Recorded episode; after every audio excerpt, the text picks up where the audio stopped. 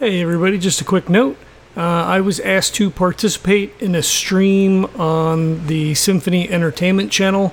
Uh, Symphony is run by Bridget Jeffries, also known as Keeper Bridget, over on the Miskatonic University podcast. Uh, I was originally going to stream along with Oscar, who unfortunately couldn't make it due to the medical things that he's been dealing with in the last few months. Uh, Bridget graciously allowed me to record the session, and I played Harry Stanton. So this is another chapter in Harry's story, along with uh, Keeper Dave, who played Tip Palmer, and Bridget, who played uh, Mike Shaw. Uh, so there's a, a, lot of symphony branded stuff on the beginning. Um, please listen through, uh, check out what they're doing over there, and uh, thanks for checking it out.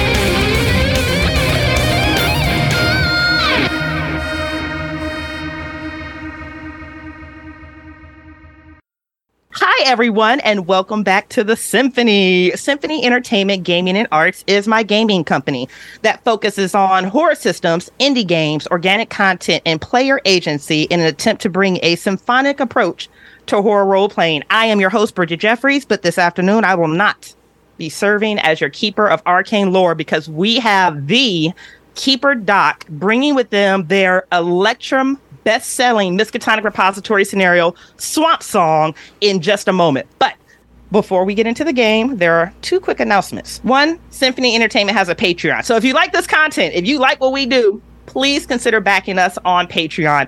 Uh, we'd really appreciate it if it's in your heart and your budget. Uh, help a sister out. It helps us make more content like this. We have free books. All of my backers received a free copy of Pirate Borg at one point. We have postcards.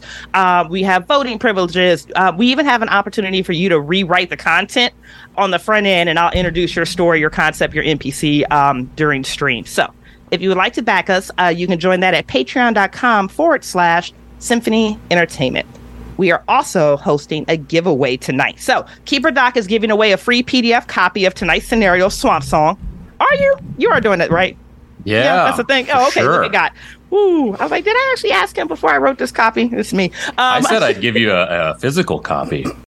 Oh, well, me, wow. I wish I would have remembered that. This is God, y'all just sent off. It's easy to forget my generosity. Oh wow, you're coming out swinging already. This mm-hmm. is gonna be such a good game. Mm-hmm. Uh, Doc is giving out a free PDF and a physical copy of uh, Swamp Song. So to enter, you do have to be a follower of the channel. You're going to enter Bang Song, so exclamation point song. S O N G, uh, for a chance to enter. We will do the drawing at the end of the show. If you can't stay until the end of the show, Thank you for spending as much time with us as you did. I'll reach out to you in Twitch Messenger, Twitch Whispers, or whatever the hell the thing they're calling that, and then we can coordinate your physical address, your email address, and blah blah blah. Whew. So without further ado, let's talk about this cast. First and foremost, let us bring up Keeper Doc. Keeper Doc, please tell us who you are, what you do, where people can find you, what you're working on, what you're not working on, and then tell us about this supplement, or not the supplement, this scenario that you have that blew through tiers. You are already at Electrum, print on demand is on the way. So, introducing your keeper, Keeper Doc. Hi, I'm very happy to be here. Thank you, Bridget. Uh, thanks. for my players, I'm super excited about this. Um, so I'm Keeper Doc. Uh, I'm also Dave, but there's a lot of confusion about that. It turns out that there's a lot of confusion about the number of docs out there too. Uh, I might have to come up with a new uh, moniker, but um, I I do some writing in Call of Cthulhu. I've I've um, this is my first Miskatonic repository scenario, Swamp Song.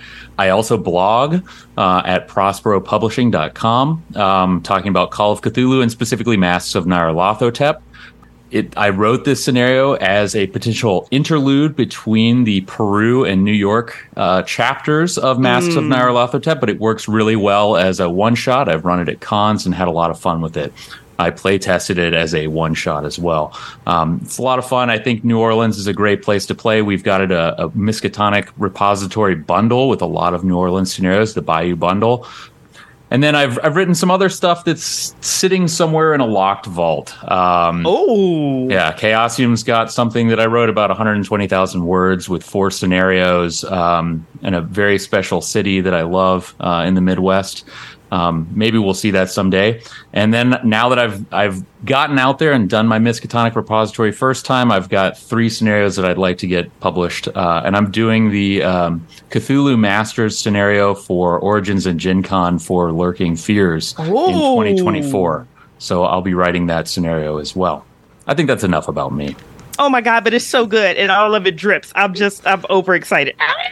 Chad is already making fun of me for being overexcited too. I hate you guys. Okay, let's unveil the rest of this cast. Cap- cast members, tell us who you are, where people can find you, the things that you do, the things that you've done, the things that you're working on. Starting with my husband, one of many, Keeper Dave. hey, Bridget. Hi, hey, baby. John. Hey, Keeper Dog. So excited to be here today. Thank you so much for having me on my very first streaming experience. This is it. Um, I'm walking out on the ice here and couldn't be with a better group. Very, very glad to be here today. Yeah, my name is uh, Keeper Dave, uh, Dave Sokolowski. You may know me f- from such great podcasts as Miskatonic University Podcast, uh, where I am co host with Bridget and Keeper Murph. And have made a lot of friends in that community. Uh, met a lot of both met both uh, Doc and John last year at Necronomicon uh, my first of that, and that was amazing. And I'm constantly thinking about how that how great that is. Uh, I you may also know me such, from such self help films. No, from such Call of Cthulhu scenarios as Sunspots, uh, which was a Kickstarter of mine, and He Who Laughs Last, which was a Cthulhu Dark scenario. Um, coming up on ten years, nine years. Wow. Yeah. Um, I also wrote for them uh, Masks of Nyarlathotep, Companion, and um, Secrets of the Caribbean. Um, sorry, not Secrets of the Caribbean. Um, the Caribbean book, um, Tales of the Caribbean from uh, Golden Goblin Press, and uh, Apocthulhu. Uh, written a bunch of uh, different varying things, but my my my true love right now is Bridget. I mean, uh, Miskatonic Oh, University yes. pos- podcast. Um, and uh, so excited to be here. I have a handful of projects in the hopper, um, none of which are fully formed enough to talk about now. But maybe next time I'm on a stream, if it doesn't take uh, you know 51 years or whatever to uh, to get here, um, I can have something else to talk about. But super glad to be here uh, today. Dave, I just this is why we're There married. There's sunspots. Yeah, I'm trying to show it. It's, Oh. it's blinding sun. I know. Damn, if I had thought about it, I would have brought mine up too. Okay. Um, thank you again so much, uh, Keeper Dave, for being here. Uh, especially because, guys, uh, this is Dave's first time streaming, and he was invited about 24 hours ago. 30, 24 hours ago. ago. It was, it was a whole situation. Maybe 40. It, it, it was it was less than two days. So thank you so much for making Mhm. the adjustment to be Oh, here. Um, the last time we had Great a table. situation like this, Bucho was like in bed, uh, and we pulled him off of a couch into the stream. So thank you for you know Mm. you know coming on. We Oh, yeah. really appreciate it. Now, And- now you're not going to be able to get rid of me. So baby, I would never want to get rid of you. I already told you I love you until you start doing accents, and then we fight yeah, well, we'll, we'll see. like married couples should. And last but totally not least, also totally first time to the stream, John, baby, tell us who you are, what you've done, what you're working on, what you plan on working on, where people can find you. Well, a- after the previous introductions, I feel like I am indeed the weakest link. You're not. I, I, I do not have the bona fides of the uh, of the uh, previous members here, uh, but I am the uh, host of the Legends of Tabletop podcast. I am the doer of all things over there. Uh, in the beginning, we did a lot of uh, interviews with a lot of people you would know, uh, Oscar Rios and Bridget, and then a lot of other people. Um, mostly, it's an actual play podcast at this point. Um, Oscar has run a couple of campaigns for us. Currently, we have a Cthulhu Invictus. We have a Call of Cthulhu game that's a little bit more hit or miss. We have a lot of core material. Um, I have published for core, Core Cthulhu, uh, adjacent to this uh, thing that we're doing today. Um, I'm working now on version three. It's going to be a full book, so it'll be for uh, instead of for use with core, it will be powered by core. Um, so mm, that's in the works. Um, hopefully, at some point, I'll be streaming on Symphony, uh, maybe running a game in the future. That's a that's a lot of that's a lot of stress and, and pressure. So maybe in the future. But, This uh, is your warm up. yeah yeah. Uh, amazing. And you're talking about you don't have the bona fides, really? I don't have a whole book out, but whatever. As- Let alone be on version three of a whole book. I also don't have my Weak own podcast, but whatever, whatever. I'm the weak, whatever. Ibarra said hi for this table. Right? Oh, the talent is amazing and chat is already on fire.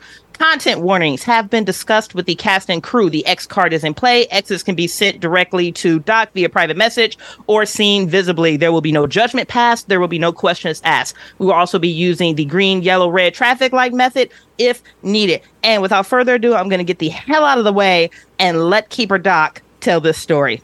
Babe, the stage is yours. Thank you. Well, you all are going to help me tell this story. I'm very excited about it. Super great group of people. Um, all right. So, our scenario begins with a letter. Each of the players here will be receiving a letter in the mail in April. With someone who received the letter be able to read it to us? I'm glad to. April 4th, 1923. Dear friend, I am sending you this brief missive directly from my publisher's desk in New York. Just received the advanced copies of my latest book, and they are, if you'll excuse my hubris, quite spectacular. Many thanks for your insights and notes along the way. Please find a personal signed copy enclosed with this letter. Expect a harrowing tale to hit the market this summer, which brings me promptly to my next order of business. You must join me in New Orleans next month to attend an exclusive symposium entitled Death, Darkness, and Delights Exploring Human Mortality. Trust, it shall be much, much less academic than it sounds. There will be artists, writers, historians, and rumor has it, dancers. The woman organizing, Miss Irina Martin, operates a fascinating occult bookstore in the French Quarter. The funding patron, a dear friend, runs the finest restaurant in the city. He's generously offered accommodations for all of us, and he is most excited to meet you. You cannot refuse. Just listen to me shock them for a half hour, then spend the rest of the weekend sampling the finest cuisine and local libations. I'll telegram the address once I receive your anticipated affirmative reply. Yours truly, author. And in this case, the author is none other than Jackson Elias. So a month Oh. passes. A month passes, and you arrange for travel and arrive in New Orleans late in the afternoon. You find yourself standing outside the entrance of a lavish two story home on Esplanade. Uh, it's less than a mile northeast of the French Quarter, and you're waiting for someone to answer the door. The three of you have never met before, but perhaps you could tell us a little bit about yourselves as you make introductions while you wait for the wrought iron gate to open and allow you entry into this beautiful home. Mike, would you like to go first? Yeah. So I am going to be playing, or I am playing one Mike Shaw. This is a chatty individual who welcomes you uh, both as soon as you approach, because he was probably there a little bit earlier than he should be. Uh, he looks to be maybe in his mid 30s uh, with short cropped brown hair, but he's already starting to get the gray that's coming in on like, you know, the sides and the corners. Uh, he's a fairly good looking man, but just looking over his physique, Mike is very strong, very well cut, an exceptionally intense athletic build.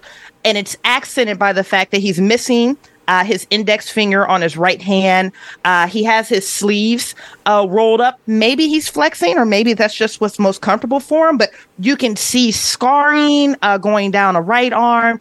Um, you can see it looks like he has maybe some burns or maybe some really heavy, heavy abrasions going down his left. Uh, he has multiple scars uh, around his neck and his face um, that kind of indicates that whatever he does for a living, one, he probably really enjoys it, and two, it comes with a certain degree of risk or danger. And the second he sees um, either of you approach, it's like, oh, hi, good afternoon. You got the letter as well? Is, is this not really exciting? The Death, Darkness, and Delight? That's actually a really charming name. Hi, my name is Mike, Mike Shaw.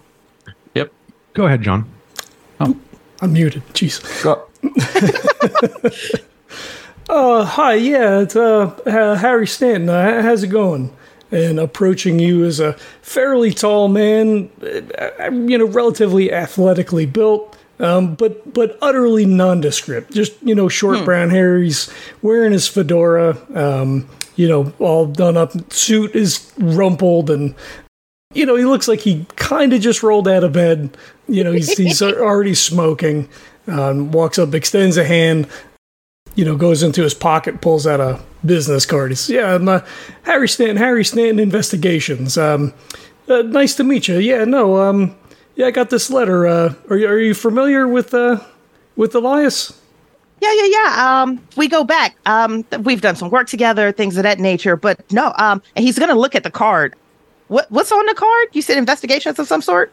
Uh, Stanton Investigations. Yeah, I'm a, I'm a private eye up in New York.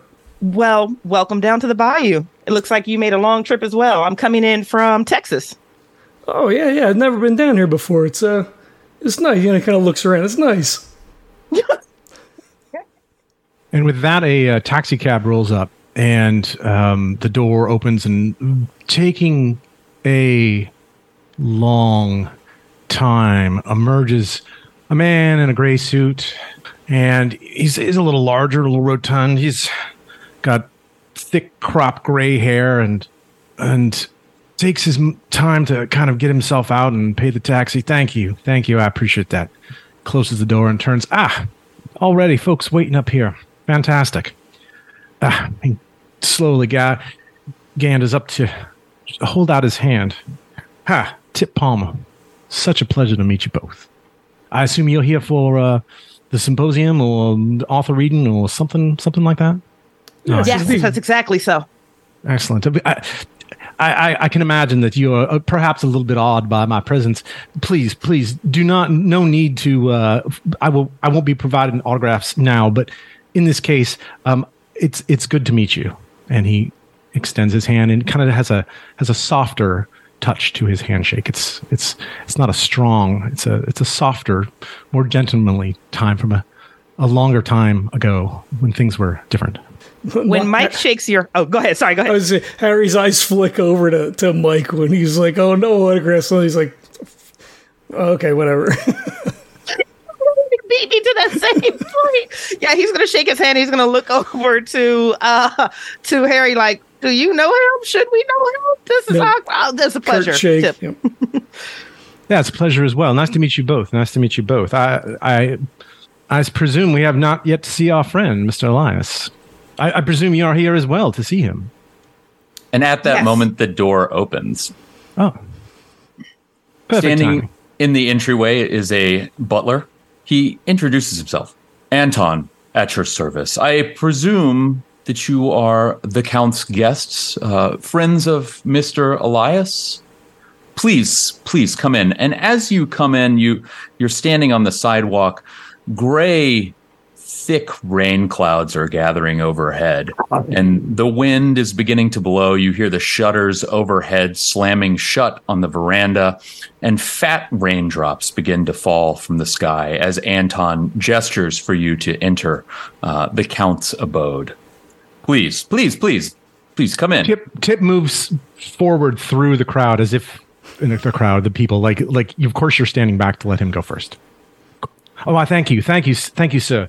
Uh, eh, uh, you said your name was Anton. Anton. Oh, I have to say, and he's got a handkerchief. I have to say, uh, a mint julep right about these times would be do me great if you could find one of those for me. Thank you so much, my friends. I'm sure the the thirsts are parched as well.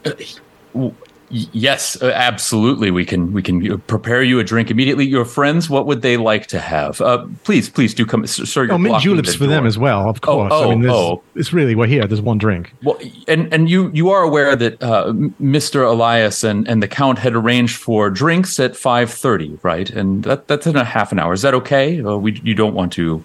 I'm sure you have some place for us to rest until that time. Oh well, well most certainly. We, we I will give you a, a quick tour of the um, the ground floor, and then I will take you to your quarters on the second floor, if that is acceptable. And once you're up in your rooms, uh, we will have the juleps brought, and then five thirty promptly, uh, according to Mister Elias, he spoke with me yesterday about this. Uh, we will to meet in the parlor for absinthe. Oh, I never tried that before. Very well. uh, that it should be very exciting. Uh, I, we have all the accoutrement necessary. Um, please, please come in. And he he was- gestures. Go ahead. I was Harry. just gonna say Harry takes one one look up at the foreboding sky uh, before taking his hat off and, and you know coming through like just like mm, it doesn't that doesn't seem good. Uh, yeah, and, and you get as you as you take your hat off, you can feel raindrops hitting your head, and they're they're quite heavy.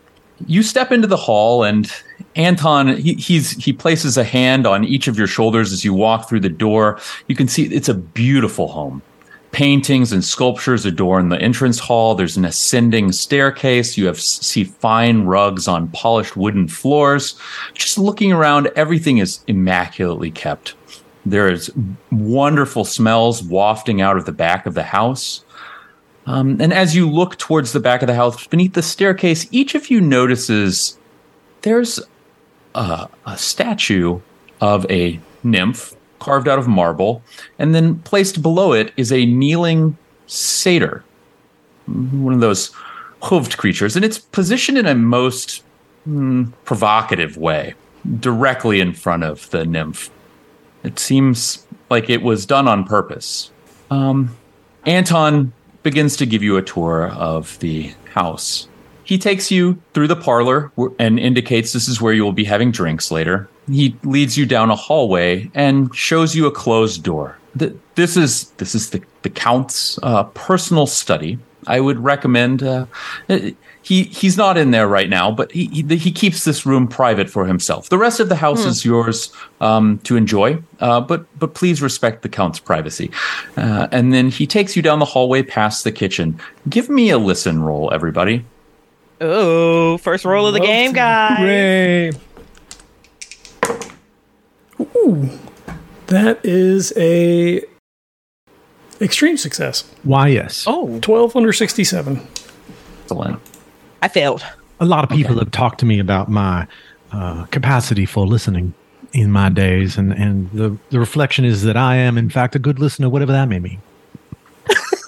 So, Mike, you're just taking in the tour, looking around. You're you're focusing on what Anton is saying to you as he he leads you down the hallways.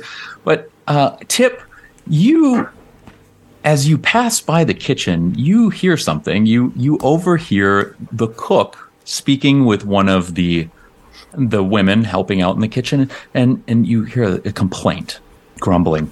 Anton, I know he's been getting into the count's cognac again. Oh, And as they say this, you you notice the tip. You you picked up on the aroma immediately, and you, you thought it was cognac. You would, On on Anton. Anton's breath. yes, and just on his person in general. Hmm. Well, what what is what is not a beverage but be drunk during the day, if not at night as well. But I understand that we there are professional boundaries. Hmm, I will I will put it in my very extensive interior mental notebook.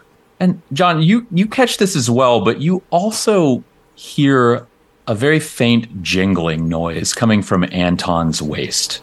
And you can see as you look down to where that jingle is coming from, there are a number of keys hanging from a chain around his waist. He continues on the tour and leads you upstairs, up the grand staircase, into the hallway and shows you the guest rooms. Well, to your left, uh, at the top of the stairs, uh, this this is going to be your your friend Jackson's room. He's staying here. The door is closed. Uh, he, the remainder of the rooms down this hallway are yours. They're each the same, uh, but feel free to pick one of your choosing that you prefer. Uh, the Count's quarters and the family's quarters are down this other hallway. And as he mentions that, you can hear the sound of jazz music spilling down from the family's quarters. It sounds like somebody is laughing and giggling down that hallway. Occasionally, you'll hear like a, a, a like something gets knocked over, and then like a whoopee.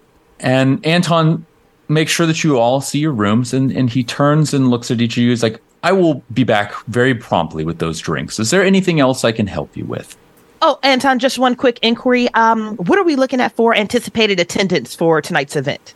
Oh, it, it's just going to be the three of you and Jackson and the Count. Uh, it, it, they should be here shortly, uh, although I haven't seen them all day. Um, I've been instructed not to let the young lady join you all this evening.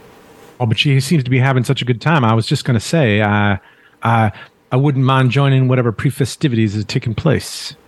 Oh, well, you must know that Germain.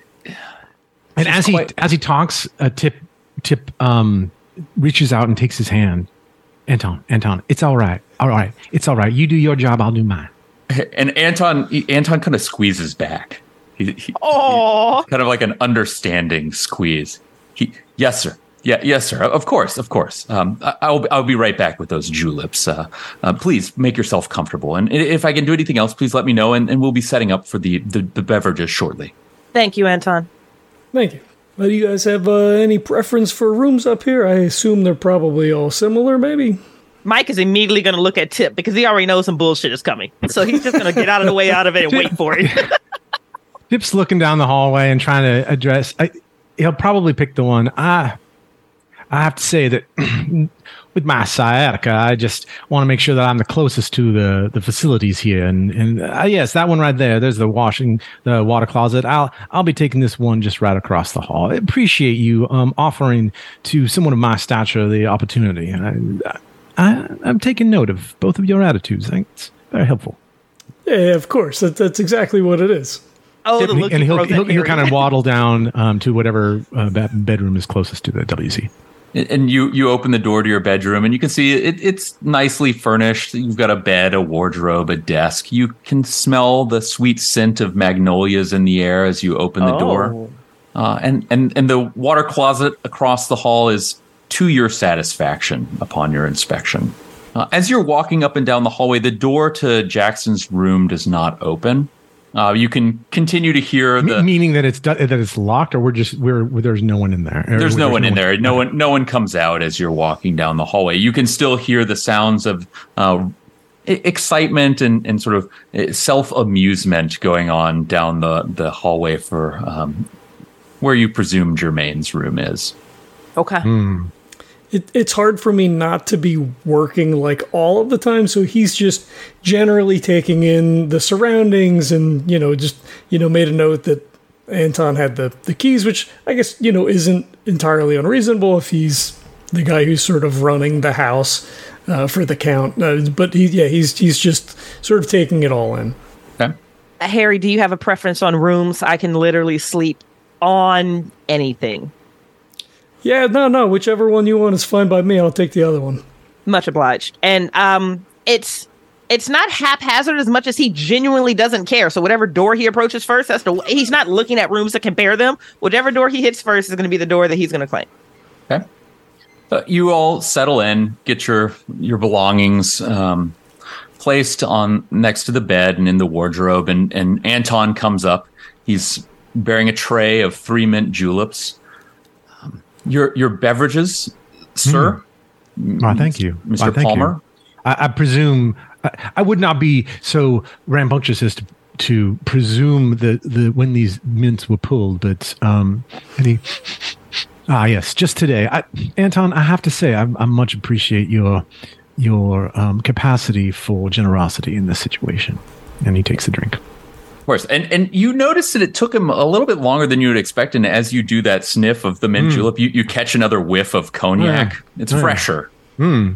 Yeah, one for you, one for me. Uh, under under his breath, maybe maybe to uh, maybe the Mike and Harry, like ah, one for you, one for me. I understand.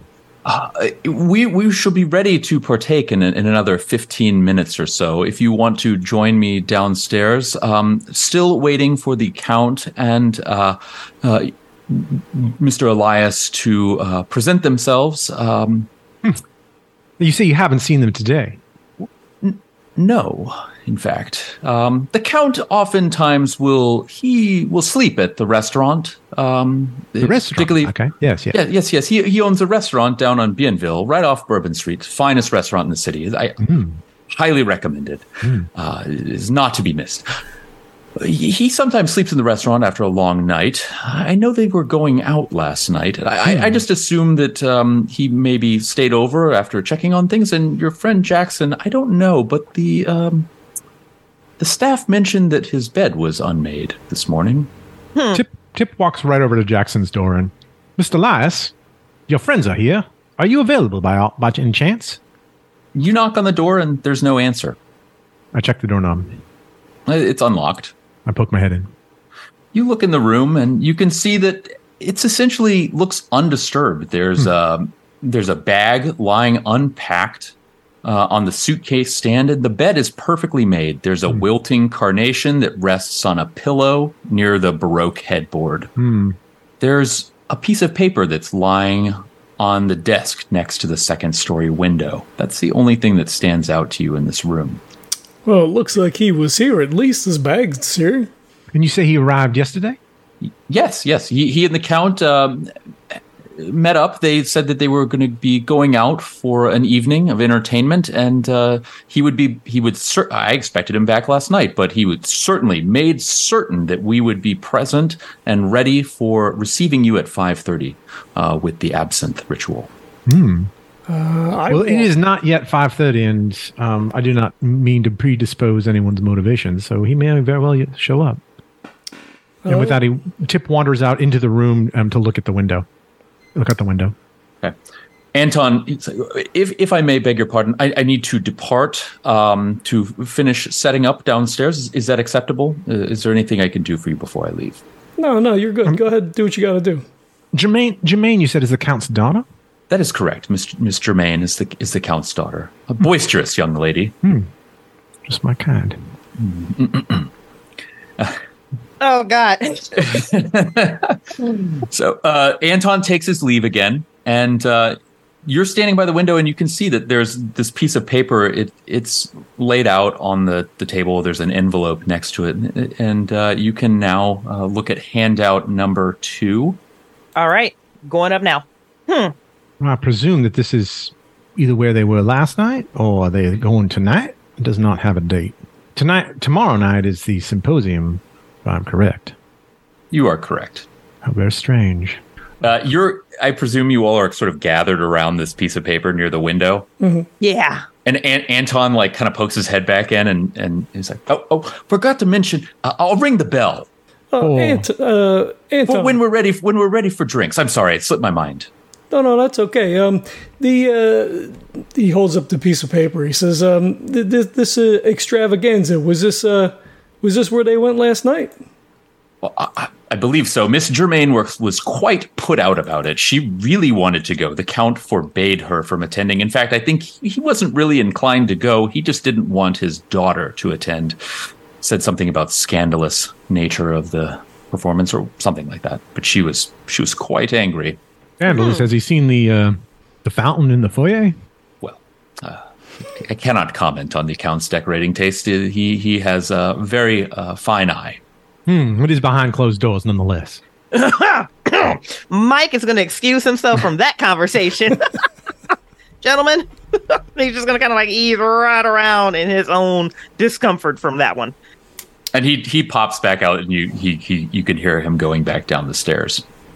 Well, um, Tip Tip uh, leaves the um, the letter and, and kind of heads into the hallway and then turns around as if to address his constituency. Is anybody else there? Because that's He's- he, he will are. he will talk if nobody's there. He'll still talk if nobody's there. Yeah, if if if Mike left, uh, I would still be in the room with you. So, um, you know, And Mike's just in the hallway. No, I just I, I'll, I'll move out into the tip moves out into the hallway and turns around to address both of you. I I have to say, um, I'm I'm I'm working hard not to take it personally that Mr. Elias is is not here. But then again, something may be wrong. I uh, I wonder what the two of you are thinking about this situation. I think Jackson is being Jackson. This isn't totally uncommon for him to get distracted with new, shiny, exciting things. I'm sure he'll be here at 5.30. And if not, we at least have the last known place that he visited. well, if he went out with the count yesterday, they're uh, you know probably out on the town. Maybe they drank a little bit too much. I'm sure it'll be here at five thirty. No reason to think that anything is wrong. Well, yeah, but but but I'm here. Well, no no matter. Um, I, I'm gonna go. I'm gonna go uh, have a chat with uh, meet this uh, Ms. Germain. Would, would would either or both of you care to join me? I was just gonna go knock on the door and introduce myself. Perhaps you'd have some insights into uh, uh, what was it? This uh, jazz operetta that uh, she was so forlorn to miss. Mike looks agreeable to that idea. He's like, yeah, Yeah, Harry shrugs. She seems to be having a good time nonetheless. I, you know, We have a few she, uh, minutes. yeah, that's all. I just wanted to say hi. And with that, he totters down the hallway. Or would you rather me uh, head downstairs and uh, keep Anton busy? You, you, you of course, may may do do whatever you wish. Um, do you think there's some sort of risk with Mister Anton? Well, he seemed pretty insistent not to uh, bother the family, and uh, the count doesn't want uh, her out and about. It seems like so. Um, maybe it'd be best to uh, not have You have- Anton find you down there. You know what I mean? You have the kind of mind of the person that I like to have around me, sir. I have to say. I have to say, I like the way you think. You see the bigger picture. Hmm. Um, yeah, I think that that's keeping uh, Mr. Mr. Anton distracted while we ourselves um, disturb the family. I, I think that that's uh, it's a fine idea. All right, Mr. I'll Shaw, do you want to uh, join me? I appreciate the invite. Yes, I will. see you the two- the two of you go down the hallway and uh, as you get further down the hallway you can see that there's a closed door at the end of the hall it looks clearly it's the master or the the, the count's quarters. And then you see that the door is slightly ajar where all the music is spilling out of. And you can hear it sounds like somebody is dancing in there. Uh, and you as you open the door you see a young lady. And she's holding a dress out in front of her with one hand and she's got a what looks like a champagne flute in the other hand. And she turns around and sees you both and kind of jumps back. She's like oh man! And and what is your uh, what is your appearance score mike Uh, Mike is sitting at a 65. okay Oh, yeah. it's like oh Good. and, Yes. and a slightly handsome fellow please come in Hmm. she she yeah. looks she looks eager to see mike uh, a little bit startled by you Uh, she has a glass of, of champagne in her hand, and uh, she gestures to a tray on which there is champagne and glasses. Uh, the room is a mess. You can see it. Oh. There's like a record playing, and she's just got clothes scattered out everywhere, and, and bottles and glasses. Um, I just want to clarify, Keeper. This is this look like her private chambers, right? This is a bedroom. this this is her bedroom. Yes. so the second she does the swoony eyes and the oh please come in, he is immediately going to put a hand out between him and the door frame that is going to lock Tip from breaching that door frame. And he is going to leave. It looks casual. It looks like he's just leaning up against the door, and he's like, "Uh, you must be Mister Maine. Do you have a few moments to speak with us? We just had a couple of questions. We wanted to Oh introduce yeah, ourselves. please. Oh, do come in, come in. It's so nice to meet Daddy's guests. Uh, uh, you look you look like you're with a very important older person here. And you, what's your name? Hand is still on the door. He is not letting Tip get past him. He's like, um." Tip, Tip's not. It's you actually. At least Mike. Uh, you you can tell that Tip isn't exactly sure what's happening, but now he recognizes. Ah, she, this this young woman is is not. It would make sense that she would not be up to date on the current political situation and be informed. Her father has kept her uh, clearly um, uh, separated from you know the halls of power and where things happen. So it, it's it's fine. It's fine. She doesn't quite know uh, who I. Uh, m- m- miss, my my name is uh, Tip Palmer. Um, you may you may know me um, from the the halls of the state. Um, if you've ever had a chance to visit or have a chance to visit up, um, you come you come by and we'd be glad to give you a tour of uh, the state capital. Uh, Baton Rouge. Uh, uh, we No, we. So you're one of you're one of Daddy's older friends. I, I I will admit to being both one of your daddy's friends and a little bit older. And he kind of like looks between Mike and and the girl. Um, Speaking of your father, he is going to attempt to correct the daddy language out of this conversation. I'm surprised chat isn't losing their minds with the daddy yet. uh, speaking of your father, uh, have you seen or heard from him today? Daddy, Here we your go. Father, yes. Daddy. No, Daddy. I The Count. He, uh, Daddy was working at the restaurant. I assume he. He and Dad, he, Daddy and Jackson went to that performance last night by that Tristan Torn. So Mm. handsome, such a handsome artist. I really wanted to see it, and Daddy wouldn't let me go. He said it was for him and Mr. Jackson, and I was not allowed to go. And he made me stay home. So he's just been a real pest lately. Mm. Your father. Y- yes. Mm-hmm. Understood. A- Um, and just to clarify, you haven't seen him or heard from him today. But I don't see Daddy a lot of the times. He's very busy. Uh, and I personally wasn't looking to talk to Daddy today because he made me mad. Uh, meanwhile, John, I'm sorry, Harry, Yeah, no, go you go you go downstairs and you you're walking into the parlor and you can see Anton's got his back to you. He's setting up an absinthe fountain. He's got the bottle already open. And as you walk in the room, you see that he's holding a glass in his hand, and you, you can tell very clearly that he's taking a sip out of it. And he he senses your presence and just kind of like and like turns around, and the glass and the absinthe goes up in the air. And he's like, "Oh, just just making sure that the bottle was still good." Oh yeah, of course. I, yeah, I didn't mean to startle you or nothing. Um, yeah, they were gonna come down in a minute. I, you know, figured I'd come and uh, check out the spread.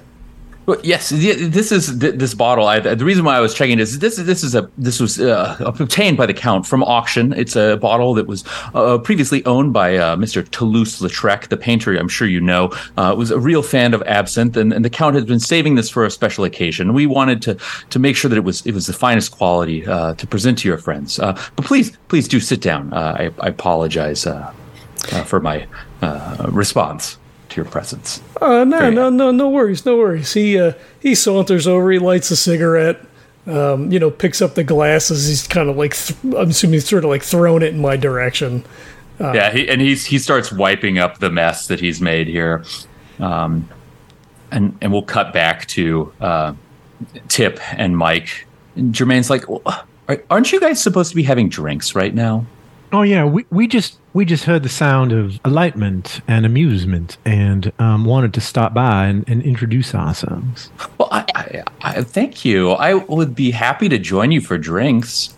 Oh, I, I don't think that that would be appropriate under the circumstances, but um, I, I do have one more question for you, and it's a very serious question, and I I'm I'm pretty sure you're the only one around here who is, hmm, how do you say, um, educated enough to to to know this. Um, I know that you have indicated Mr. Torn's um, attractiveness, but can you tell me about this jazz operetta?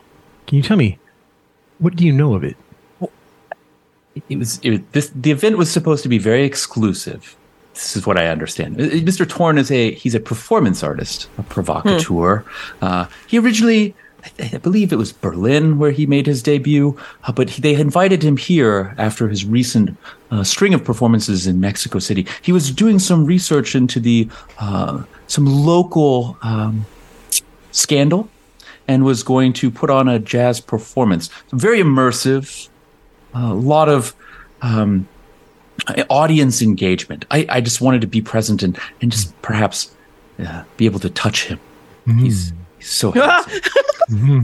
But- do you, do you happen to know where where in fact this um, performance took place? Oh no, no! It was, it was it was very exclusive. There, were only a handful of invitations given out to a very select crowd, and uh, my understanding is that they were going to meet beforehand somewhere. Daddy wouldn't tell me where because he knew I was going to show up, and of course he wouldn't tell me where it was going to be. So I don't, I can't tell you. I'm afraid, but I bet it was really fun. I bet. I bet. I'm sure that you uh, that they missed your participation. One might say that I and myself am a per- performance artist as well, so I understand the need for the exclusivity. Thank you for your time. My pleasure, Mr. Shaw. What are you doing later this evening? And with that, Tip turns on his. He's. They're not paying attention to him, so he's done. You're not giving me attention, so you're not worth my time. uh, he's going to release his hand from the door. Uh, and he is going to smile very politely at this young lady. He's going to ignore that question, push forward, and uh, ask, um, I know you don't know the location of this event, but do you know anyone else who may have received an invitation? Well, I know that lady that Daddy was fighting with, the one that's organizing this whole thing, Miss Martin. I know that she was invited. She, she was. I know she was seeing Torn. I know that they had a little thing, but I'm pretty Hmm. sure they broke up. And you said Miss Martin, who's organizing this little get together. The, the symposium. Yes, yes. She's she owns a book bookshop down on Bourbon Street. I, I'm pretty sure she was invited as well. Jermaine, you have been So helpful. Thank you so much for your time, and thank you for the uh, thank you for the audience. And as quickly as he can, he's going to shut that damn door. and and as you as you close the door in her face, she's like, "You're going to be here all weekend, right?" I'm sure Symphony fans are super disappointed I'm not playing a thirsty character this time. Sorry, guys. We're going to shut that door and try to go find uh, Harry. Yep. And you all make your way downstairs, and you see Harry is just relaxing with a cigarette as uh, Anton is laying out the absinthe ritual for you. He's like, um, please, please join us. It, it appears that the Count and your friends still have yet to arrive. Would you like to proceed, or should we delay?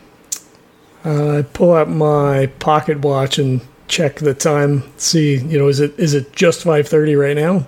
It's actually a little bit after five because he was waiting for those two for, to come down from upstairs, and uh, it appears it's about five minutes after five thirty now. Right on time. Is uh, does the cat usually come late to his own uh, his own events? The count he sticks to his own schedule. Uh, I, I, I cannot question his activities. Sometimes he's late, sometimes he's early, but it's always right on time. I catch your meaning. Um, it's one of the things I appreciate about him. Uh, but I do know that your your friend Mr. Elias, he he was quite interested in being punctual for this event. He was quite clear about five thirty. His words on the nose. Hmm. Well, we should hang out a, at least a little while. I I, I, I want to want to follow follow uh, Harry's tone to say that yeah, things just sometimes get delayed. I don't. I wouldn't mind having a drink now. I would be happy to uh, prepare you a glass of absinthe if you like. Absolutely. Are you familiar with absinthe? May I tell you a little bit about it? Please. Mike do. loves education. He's like leaning in on this one. And and he he does this as he's preparing. He's got the the fountain filled with ice water, and on it are are more like nymphs and fey creatures uh, sculpted in silver. Many of them are in scandalous poses, not unlike the one that you saw in the hallway and he begins pouring the ice water over a glass of absinthe. And sitting atop the glass is a spoon with perforations and a single sugar cube. And as he does this, he's explaining what he's doing, and he tells you, and as you see, as you as you add the the ice water with the sugar, it changes colors, and you can see it goes from being a perfect green, like an emerald green, to this opalescent hue, and it's it's beautiful. And he he points this out to you, and he's like and hands each of you a glass. He's like, please enjoy. This is very fine. This is from the Count's private reserve. Um, hmm. Actually, do you mind if I have a glass myself? I don't. I mean, I would, in case they don't show up, uh, we will have we will have leftover. I mean, obviously, you can have as many glasses as you like, um, but it's not for us to say what you do on your own time. Go ahead. I want to. I want to do a little bit of a read um, mm-hmm. on Anton here. Um, is this is this how he always is, or is this a case of uh, cat away, mouse play sort of sort of thing? And yeah, what, give me a psychology roll. Oh, here we go. I, I thought about thinking about it, but I thought better. You don't want to push. I was. I, I, looked at him and I was like, and then you know, uh, uh, Harry, you said that, and I was like, you, you do you in a, in a very anachronistic sort of way. I say, sir, you, you take care of your own devices the way you need to take care of them. And, and Anton is just sort of nodding as you say this, as he's pouring himself a glass of absinthe. He he, he kind of he stands. He, he doesn't have the audacity to sit. He stands uh, as you all drink your absinthe. Time passes, and uh, you each finish your glass. I don't know how eager you are each to drink it. It's it has a, a strong uh, licorice flavor and scent to it. Um, if you like it, he's willing to offer you a second glass. Oh, I, I have to say this early in the uh, early in the day perhaps is not the right time for a second glass, but I, I'm nursing mine over here as we await. But um, now it seems like some time has passed.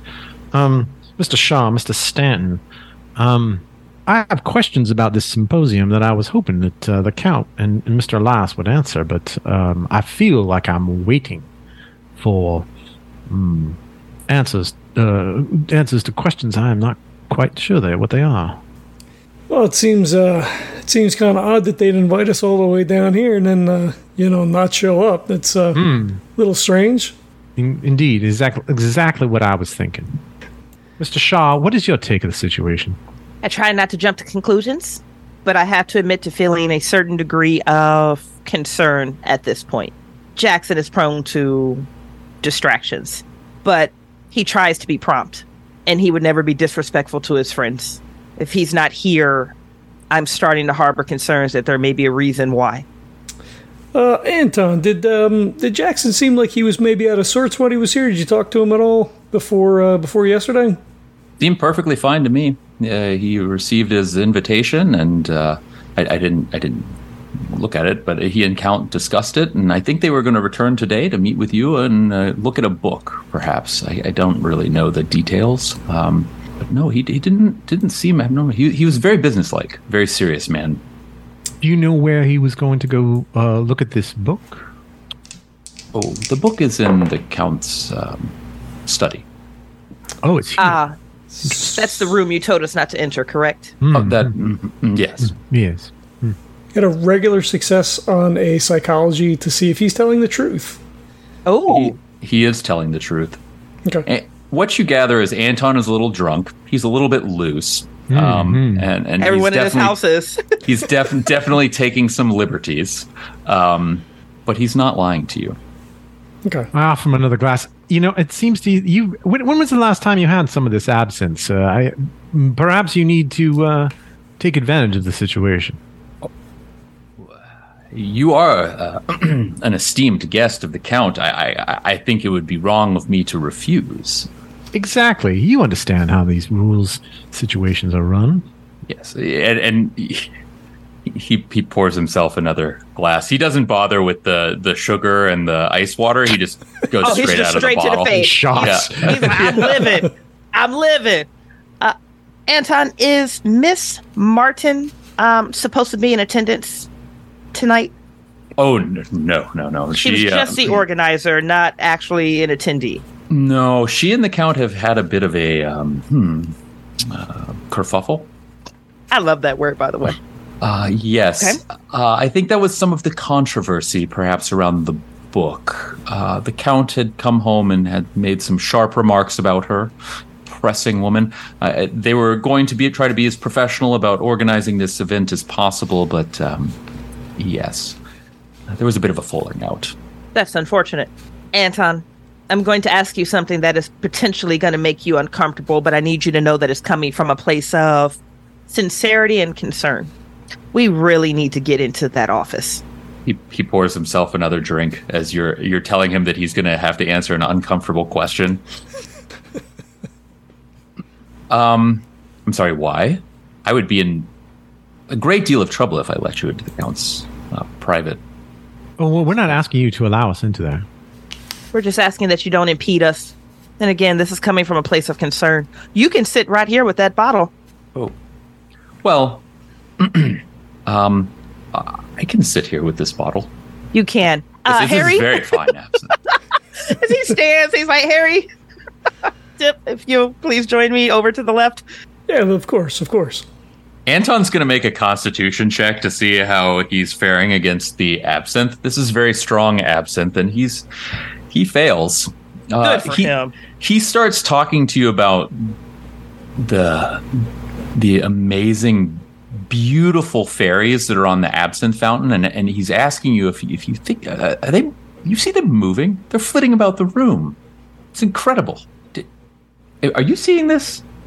The tip tip engages and, and pours himself another drink and, and just kind of like gives a side gesture to uh to Mike and Harry and like oh yes the, these flowers are just incredible beyond I, I, I- it's one of my favorite parts of New Orleans um, and he kind of you know gestures and he also kind of gives a side eye to the keys that are dangling off of um his his thing his his pants belts Right. whatever I will try Um, to swipe said keys. Here we go. That's the shit I'm talking about, John. Go get him, baby. All right. Is that going to be? can a I use my fast stealth? talk to distract him completely Oh yeah, yeah. Give me a fast talk roll, and w- if you succeed, then uh, Harry's going to get a bonus die. for there now we're talking keys we're working as a team Team us. team, Team, up. us. Yes.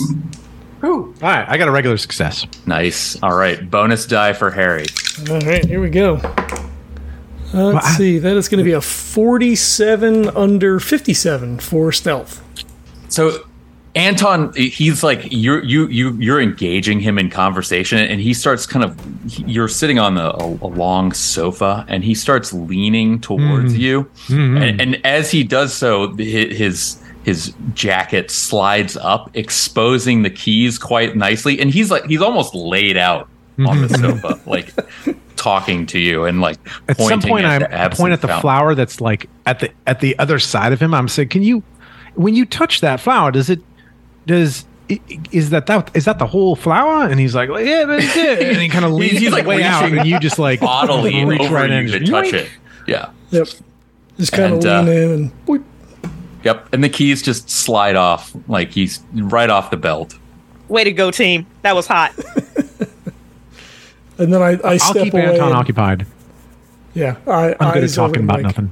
uh, Mike meets your gaze. He almost gives you like a, a, a head drop in deference, and he is heading off to that office. Okay.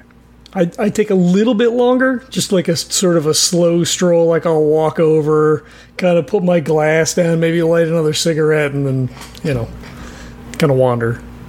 And, and you you meet Mike at the door, and uh, you take take a couple tries to find exactly the right key because there are several keys on this chain, uh, this ring here. And and you open the door. It's it's a it's a really nice heavy wood door, and it opens into a windowless room. It's very spartanly furnished, but everything is exquisite taste. Um, there, there collection of French artworks, paintings on the wall. There's a wide mahogany table that's littered with some drawings and sketches. And then in the in the, the the corner of the room, there's a large glass bookcase, glass enclosed bookshelf. All right. Um, I guess first things first. Uh, kind of wander over to the desk, see if the book is on the desk. If they were going to come back and get it, I assume maybe it's already pulled. Uh, see if there's any note as to you know what they may have been doing last night, other than you know potentially this um, event that they went to. Right. You do find a copy of the invitation out on the desk. In addition, you you see you, what you recognize is what look like architectural sketches and blueprints. It's looks like for a nightclub, and then for you can see that the Count's restaurant is on there, and then there's a there's another restaurant that's labeled.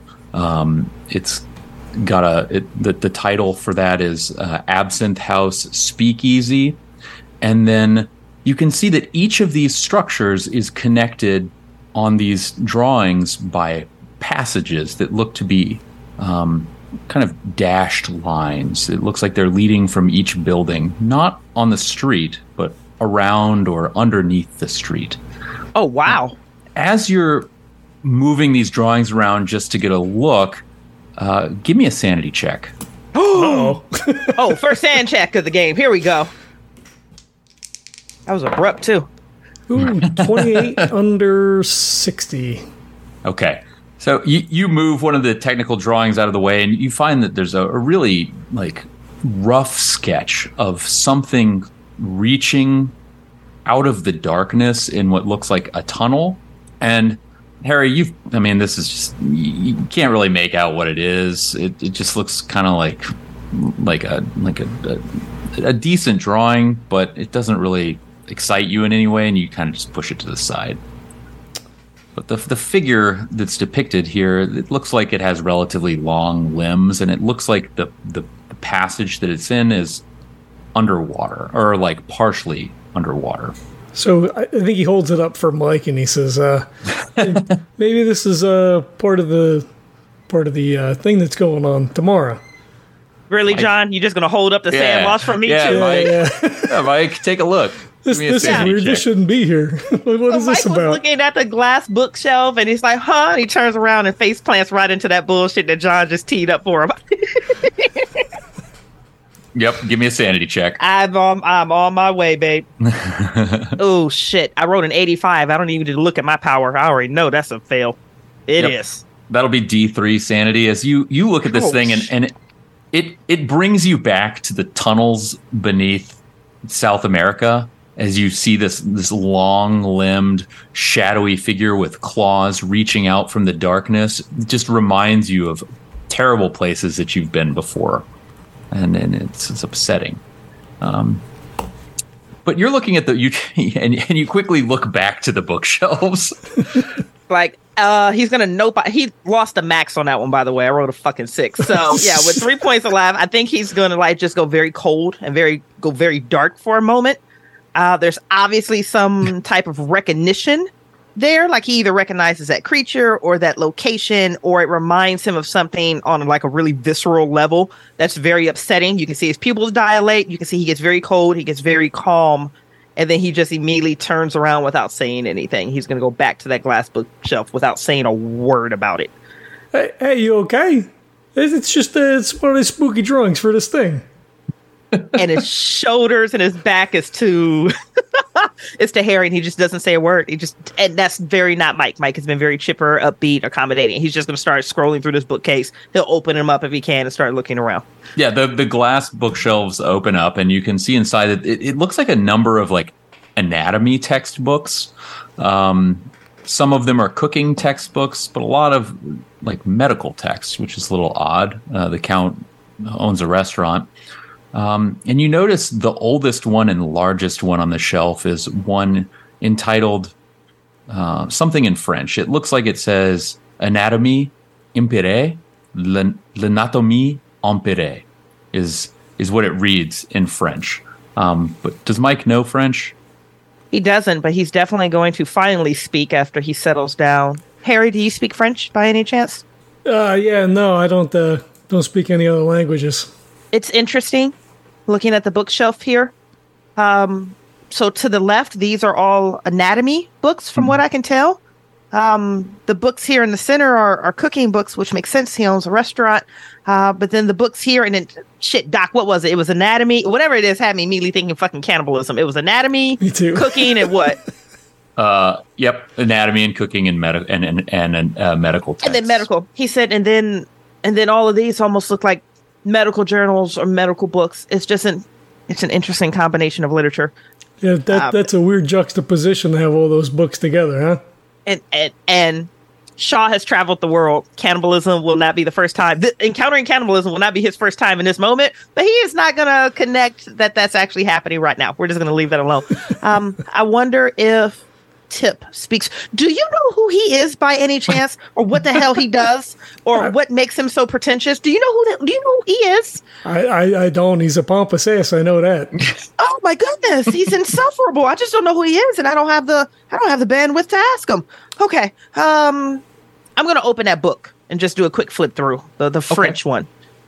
Okay, so you open this book and just random page yeah, I'm good with a random page, a nice flip through, and then of course you always want to do the front and back covers. Yep. So you you open it up and like kind of do a quick flip through. It looks like there's a lot of writing at the beginning, and then as you get to the center there, or, or more towards the middle of the book, there are illustrations in this. Uh oh, oh God! I'm looking over your there shoulder. Are let's not read from the book these illustrations depict things that you've never they you've been around the world. You've seen all sorts of things. These don't rem- resemble anything that you've ever seen on earth. It's something terrible all of them. Uh, one actually in fact resembles the thing that was reaching out of the darkness on the sketch. It's this oh, long limbed creature but it's been eviscerated and it's opened up and it's it whatever are they organs? You can't really tell. Nothing looks like normal human anatomy. You turn the page, there's a large bat winged thing that's been opened up and its head has been removed. And they're just, these are all just sketches, but they're very lifelike renderings. So much so that you're just absolutely floored um, by how strange and horrible all these things are. For looking at this, you're going to each lose 1d8 sanity. Oh, shit. Whoa, wait, wait a minute. Nice. A minute. Now we're talking. All right, here, folks, wow. we are one hour in and Two. we are playing Call of Cthulhu. We are playing Call of, Call of Cthulhu is playing us at this right? point. this isn't your game. This is Doc's game. Holy shit, that looks like that thing on the in the paper. Shaw doesn't comment because Shaw lost a full eight on that oh, one. Let's go, baby. Let's rock. Not only Right. is that a potential bout, I am for sure past my 20%. I gotta say, things down downstairs, we're just having drinks and having a nice conversation. I don't know what you're getting all excited about up there. There's so much noise up there. I wonder what's happening. There's a lot of shouting and screaming. Oh. All right, talk to me, Doc. All right, how is that? How's that check for the the bout of madness? Yeah, Temper- yeah. I was so stunned, I lost it. A 94. Look at the guy we serve. He Okay. failed that int check. All right. How does that? How does this look for you? I mean, you're so you you passed the threshold for indefinite insanity. Yes. Oh, for sure. Yeah. Okay. Well, I'll give you a moment to think about what that looks like for Mike. And then may I Um, ask you a question just out of curiosity if you're giving me can I hype up the About of Madness Miskatonic repository playing cards and actually pull something from this? Oh yeah, sure, absolutely. Amazing. I'll be back when you're back ready for me. Okay, Harry, what happens to you? Uh, I got. Uh, I only lost two. Okay, good. So, So, he's, he's surprised. He recognizes that thing and like, oh, what are these other weird things? Like this is not. This is not good. Good. So you kind of, and you were coming up over the shoulder. She had already flipped through, or Mike had already flipped through a decent amount by the time you got there. Perhaps it was something that Mike did or said that drew you over, and you caught a glimpse before the book slammed shut, perhaps. Yeah. From the Miskatonic repository Bouts of Madness deck, he pulled Hightail It, Run for Your Life. For 1d10 rounds, the investigator flees the scene in an attempt to move as far away from the trigger for the bout of madness as possible. So with an eight loss, but the um, uh, failed intelligence check, Doc, feel free if you don't like my interpretation. But for him, that hand, that hyperextended, shattery, eviscerated hand, feels like it's reaching off of the page to him. It's immediately transporting him back to those tunnels that he was in in South America, and he's gonna he's gonna bolt. I think tears are gonna start running down his face involuntarily, and he's gonna bolt. He's gonna move past uh, Harry. He's gonna bolt to the door, and he is heading directly back to Tip and Anton Okay. for one round. Okay. So that that's long enough to get you out the door, drop the book, past Harry, down the hall. Oh, Mr. Shaw, we were just about to pour a new round of drinks. Kid, oh my gosh, sir, are you doing okay? And he's gonna reach Yes, for sir, the bottle. Before, before, no, no, yes, yes, yes. Take the whole bottle. What, what if, what, um, Anton, why don't you? What, oh, looks like Anton's fallen asleep. Good enough. He's actually his head is on your lap. kind of moves him aside, puts his jacket up. Um, Mr. Shaw, Mr. Shaw, no, no, have a seat, have a seat, have a seat. Um, not just, not just that. Here, have a glass of water. There's, there's still some ice left over here. Are you okay? There's something in the books. Oh, I don't know what he book? was into, but there's something in the Ah, there are tunnels and there's something you should go talk to Harry. well, I'm gonna calm down. Okay. I'll sit with. Anton and All you right. should go speak with Harry. all right. Um, yes, yes. You take care of yourself. I'll, I'll go. Meet, re, I'll go have a conversation with Mister Stanton. Um, you take a deep breath. I'll be right back. He's gonna Her- slide into the position where Anton's head is now on his lap. Because I just kind of lift, lift Anton up, and I get out, and you and I'll slide right in. Like we're switching out like parents with a sleeping kid. right. And Harry, what do you? How do you respond to uh, Mike just bolting out of the room? I, I think he's shocked. I don't think he says anything right away. Like, you know, Mike kind of like stiffens up. You know, the book slams to the floor, and he just runs. He's like, "Ah, "What the?" And he, he bends down. He doesn't open the book back up because that's a really weird reaction. So, like, I caught a, a you know a glimpse of some of the stuff that was in there. I think he puts it on the edge of the table, on the edge of the desk, and then we'll, we'll give the room a good once over see if the desk is unlocked. He'll open up a couple of the drawers. Like, this is a weird kind of book for someone to have. Um, Harry is somewhat familiar with stuff from past experiences. Like, he knows that there are beings and creatures that are outside of normal human expectation. So he's he's not like totally put out by it but it's it's disconcerting that you know the count would have access to this information. Right? It's not something that most people would normally know about. Um, you know, so he'll he'll check the desk. He'll also go back through the books again and see if there's anything that stands out. Um, in a previous adventure, they found a collection of occult slash mythos books uh, to see if anything sort of sticks out. Okay. And from the I door just- comes anything sticking out? You find anything of interest? Uh, yeah, Mike. Uh, Mike took off. Is he okay? Uh, he I, a- I- I don't know. He seems to have. Uh, you, you, I don't. I'm not sure exactly what happened. He sent me back up here to uh, talk to you. Um, kind of looks around the room. yeah, there, there's there's a weird selection of books up here, um, and it, and he kind of like nudges the one on the table like out of your line of view. Uh, yeah, Mike. Mike saw something that spooked him a little bit. But I did find. What do you these- think? You, it didn't spook you? Uh, no, not not so much. It's it was a little unsettling, but um, I, I I've seen a couple of th- you know that's not really important, but uh, you know there there's some tunnels uh through a couple Ah. of these buildings here. Looks like maybe all smuggling tunnels. Um, All right. I don't know. Maybe uh, maybe Jackson and uh and the count decided to go for a little looky loo. I, I mean, I, I know the Count to be an adventurous man, and, and certainly tunnels are well within Mr. Elias's purview, but um, it seems extreme for a Wednesday night.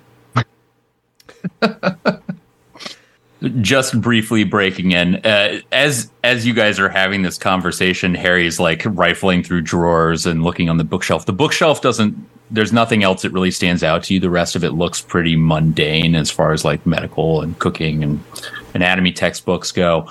Um, nothing that looks like mythos related uh, you pull open the dress and the the desk and there is a bill of sale uh, from the Petite Arcane, La Petite Arcane, which is a bookstore on Bourbon Street. Uh, the the signature is Irina Martin on the bottom, I was going Uh, to ask and- that expect, specific question. and the the the book in question that was sold was the Anatomy Empirée uh, for five hundred dollars. Wow. In 1920s, Jesus. That's uh that's quite a hefty sum. You ain't lie. Woof. Uh, you know, I show the bill of lading to uh to Tim. Well, all right. I think we need to go um, give uh, Miss Ms. Martin a, a, a visit. Uh, perhaps her shop is open late. Yeah, if she was at the event yesterday, she might have some insight as to where uh, you know Jackson and the count might be. Ideally, yes. Perhaps, perhaps our friend Mr. Shaw has recovered. Yeah, let's hope so. And I, I reshelved the book where I think that it came from because I didn't see uh, Mike pull it off the off the shelf. But if there's an obvious gap, he'll put it back, relock the desk if it if it you know was unlocked by the key. You know, set everything back the way that it Okay. should have been. Yeah, this, this is not my first time breaking into something, going through somebody's desk. I think I think Tip can appreciate that. Um, you collect Mike. Um, Anton seems to have reassembled himself. Um, I think Mike's crying and uh, perhaps his the the petting of Anton. Sobbing and petting woke him You up. know there was petty. There was definitely petty. He probably And- slipped into a lullaby at some point. A- Anton Anton is standing at the ready as you walk into the room, and he says, um, "May may I? It appears that your friends are not coming. May I arrange any transport for you this evening?" Uh, Ah, yes, Anton. Good to see you again. I'm glad to see you up and up and running again. oh, you Uh, can't the- keep me down. Uh, yes, yes, um, indeed. Uh, Le Petit Arcane, I believe, is the name of a bookshop, local bookshop.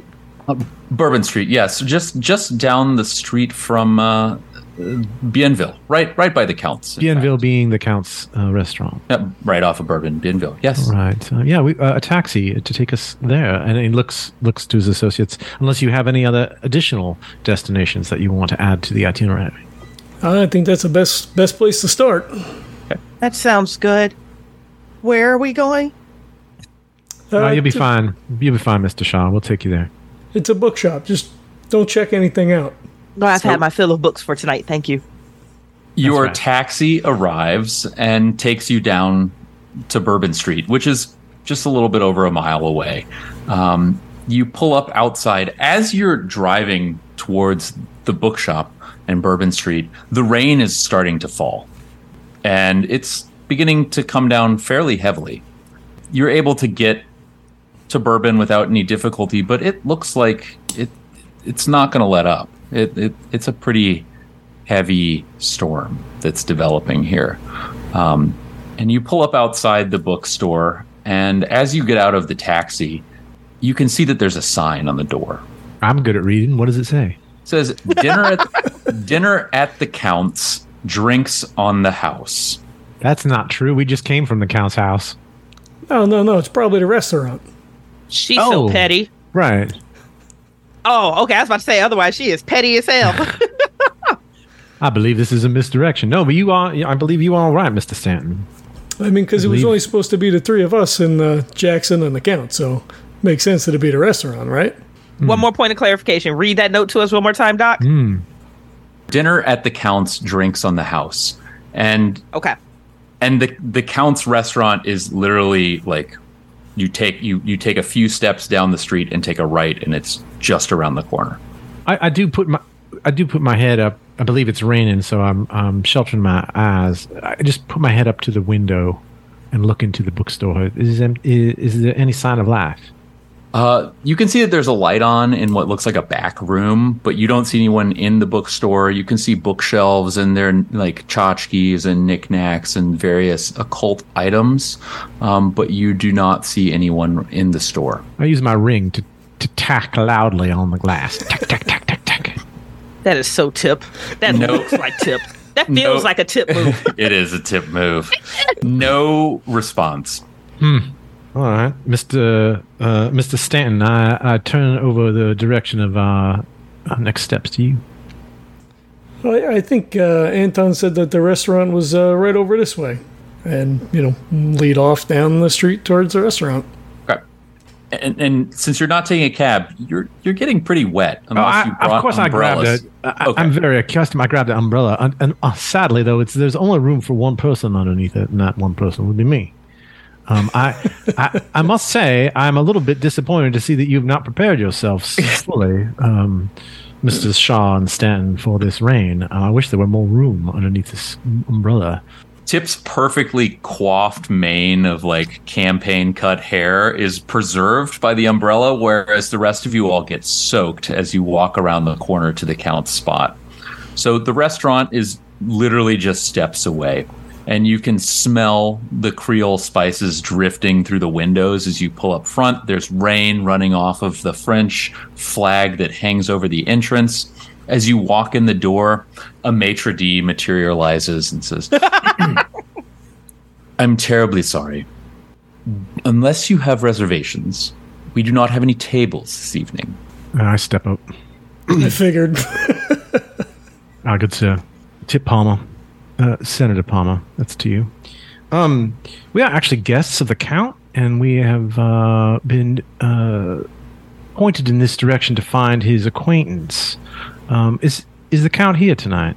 You are, of course, familiar that he had house guests in town this week, and uh, that is us. And he gestures to the, the, my, my, my, companions and I are a little pecked in this moment in, in our search for um, the Count. Uh, we are worried about him, but perhaps this might be a, an appropriate place to to stay while we wait for his arrival.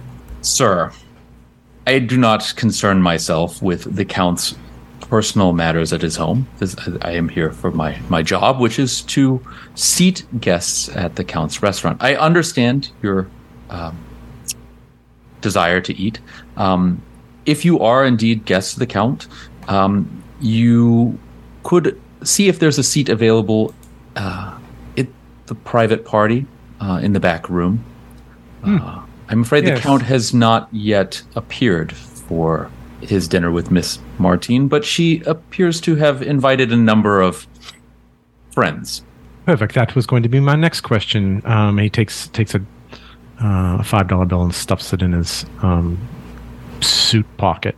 And he Um, kind of like fastidiously like rearranges it and, and straightens it out and pushes it down in the pocket. Please lead the way. Oh, that was hot. He he he's he sort of like raises an eyebrow in annoyance and then takes you through the restaurant and there's a there's a room near the back and you can see as he walks you through the restaurant there there's wait staff bringing trays of food hmm. and drinks to this room, and you walk into the room. He stands at the door and kind of shoots you an eyebrow as you walk into the room. And in the room is is a woman sitting at a table, surrounded by food and a number of what looks like strange, weird, oddballs, uh, academic types, and she's just holding court. She's just talking they're sitting there in rapt attention and drinking and eating food as she's going on. It's like, yes, I am eager for this symposium to take place. I am, uh, I, I have the finest occult bookstore in all of America. And I think this is the best way to get the word out. Um, not only that, but it is an incredibly successful business. I have started mail ordering herbs, spices, spell uh, components, aphrodisiacs. It has been quite a, a, successful business venture for me. So I'm I'm so glad that all of you could attend. And this is sort of the the type of conversation that you're walking into. And the woman herself, she's very beautiful. She's got auburn hair. She's wearing a, a choker with a red jewel on her neck and she's got bright red lipstick that m- matches the jewel as she sort of s- like gestures to the people around the table and she speaks with a very pronounced french french accent that i'm not going to oh. subject anyone to i gotta go sorry, I, oh, sorry shoot, Dave. i forgot that i've gotta go Um. Uh, so is she at the middle of a table, or? Yep, she's sitting at the middle of this table and just surrounded by just people that are clearly symposium attendees mm. by by your uh, by the looks of them. I'll um uh, I'll wait to a break um and I'll stride up and and um, with my best social grace. Uh, Ms. Martine, uh, Senator Tip Palmer here at your service. I have to say, my friends and I are uh, attendees of the symposium as well, uh, uh, and um, friends of the author Jackson Elias. And I have to say that we have found you through mm, the f- course of fate, and it is my deep pleasure. And with that, he takes her hand and kisses it to meet your acquaintance finally. And these are my friends, Mr. Shaw and Mr. Stant. She she receives your gesture um, warmly. Um, but still seems she she draws her hand away as as as quickly as possible. It's not slimy. Uh, it's not slimy. no, you are, honey. It's not your uh, it's not your hand. It's your yeah, personality. There's a difference. I didn't. I didn't. Yeah, It's like so. Guests of the count, you, you wouldn't happen to know where he is, would you? We were hoping that uh, maybe you could tell us. Uh, doesn't seem like he's been around since yesterday. Did you did you see him? I he and I have not spoken in several days. This was supposed to be a, a dinner between us to clear the air. We had a bit of a we've had a, a disagreement. I sold him a rare book. Uh, I wish to buy it back. I give I give Mr. Shaw an eye, eyes. Mr. Shaw is straight ahead because that book. I wish to buy it back, and uh, the count was not willing to part with it, and I, and I offered a significant sum of money. I, at this point, I would trade just about anything for it. Why? And all of that incredulity is right there on the front of his face. See, he's not Mr. Social Navigator. He's just a navigator. It's a disturbing oddity to the uninitiated, but it can, for those of us that study the arcane arts, it, it, it contains something quite powerful within it, something quite useful uh, for someone in my line of work. Any oh, additional I, specificity I, that she, you'd like to she, add? She pauses to like build the suspense, and because she's got the attention of the whole table, and she kind of looks around, makes sure that everybody's paying attention to her. She's like, "It contains a spell." I know some of you don't believe in such things, but a spell to reverse the most terrible curses and possessions. Yes, yes, I need that for myself. In fact, it, it was rumored that the the famed Marie Laveau used the same spell uh, to, to, to handle a, a, a, local tragedy. Do you have a curse that you need undone? Well, I mean, not to be frank, a, for a fee, I, I, would be willing to undo any curses. You know, just building my um, you know, my repertoire of a tool set. That I yes, yes, a tool set. I, oh, I understand. You understand? Yes, yes, yes, absolutely. No, are you a businessman? Uh, in in some ways, I, I definitely am. Um, I have to say, um, unfortunately, we missed uh, the performance last night. Uh, Tristan Torn's jazz operetta. Um, how was that? Torn. I did not go. Oh. Uh, he he invited me. Ah, well, I would hope so. I believe. Well, go on. Oh, Yes, Torn, he manipulative egomaniac, uh, willing to do anything for attention. Really. Uh, yes, he insistently was pleading for me to come witness his grand spectacle, the finale. This this thing that he had put together. He he you know he. I let her use the local archives. He was very interested in some sort of um, some event that happened in the swamps here uh, a few years back. He wanted to use uh, one of the crypts as a venue for his performance, and uh, I, I have I have a collection of crypt keys. Again, my store. Uh, I, I did inherit a, a, robust collection of local crypt keys, and uh, he talked me into borrowing one. It was a huge mistake. Should never have done it. I got him back, the keys back earlier this week, but I will never make that mistake again. The man is, he's terrible. What happened? He'll do anything for his reputation. Well, I have to say that if, if that includes betraying uh, a, a lovely woman such as yourself, that um, it doesn't seem like it's very honorable. Oh no, most dishonorable. And, and and honestly, everybody talks about how attractive and and brilliant he is, but he, I think he's just you know he's a shock artist, hack, and and a liar, and a terrible lover. I mean, sorry. well, that rumor was just confirmed. Harry's eyebrow goes up. Sorry, I've I've had a bit bit much champagne and wine to drink this evening. Yes, of course. Uh, may I ask, uh, but the performance last night was at the crypt. Is that true? I I do not know. I do know that they were going to meet at the Absinthe House. He, it said so on the invitation that he sent me uh, beforehand. well, this Do you know which crypt? Uh, which crypt it was? I believe it was the Fauché crypt. In Oh this, shit!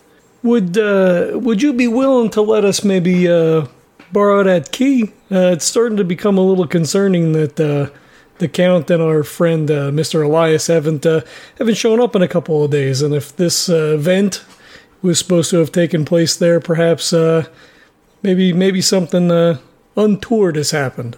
I lear- I learned my lesson. I'm I'm not just handing out my crypt keys to anyone anymore. I pull out my wallet and I produce my uh, business card with my, you know, my ID. Yeah, Harry Stanton. I'm a private in- investigator from up in New York.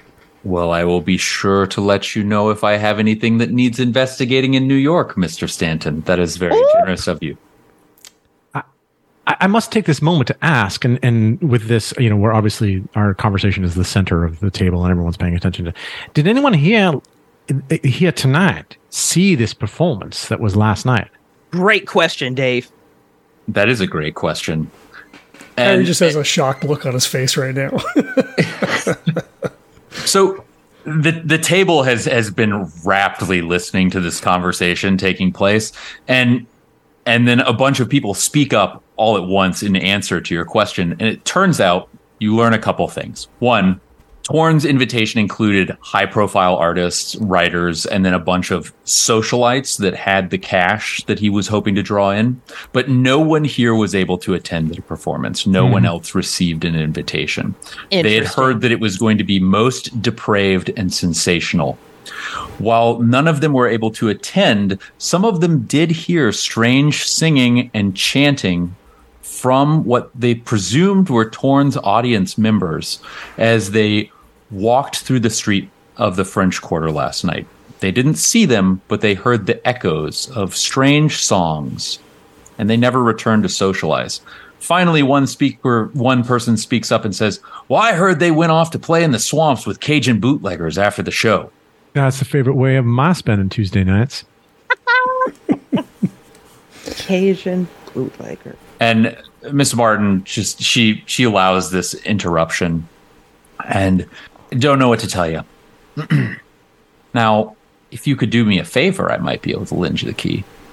I suppose it I am depends your- on the favor. I am but your honorable servant. Well, if if there was any way you could convince the count, if you were to find him, to uh, surrender his book to me, I would be most grateful, and I would certainly be happy to show my gratitude by lending you one of those keys. I'm sure we could talk to the Count. That is presuming that we can find him, of course. Smash cut to Harry Stanton breaking into the bookstore. Crowbar. I'm only half kidding. And Only then half. it appears that her her attention has drifted away from you, and she begins. Oh. Miss Martin, just one more thing. Just just one more. She uh, she had already started talking about her like um, herbal farming methods, and she looks back to you and she says, "Yes, There was a depiction of a hand in that book. Elongated finger, shadow, dark. Do you know what that is?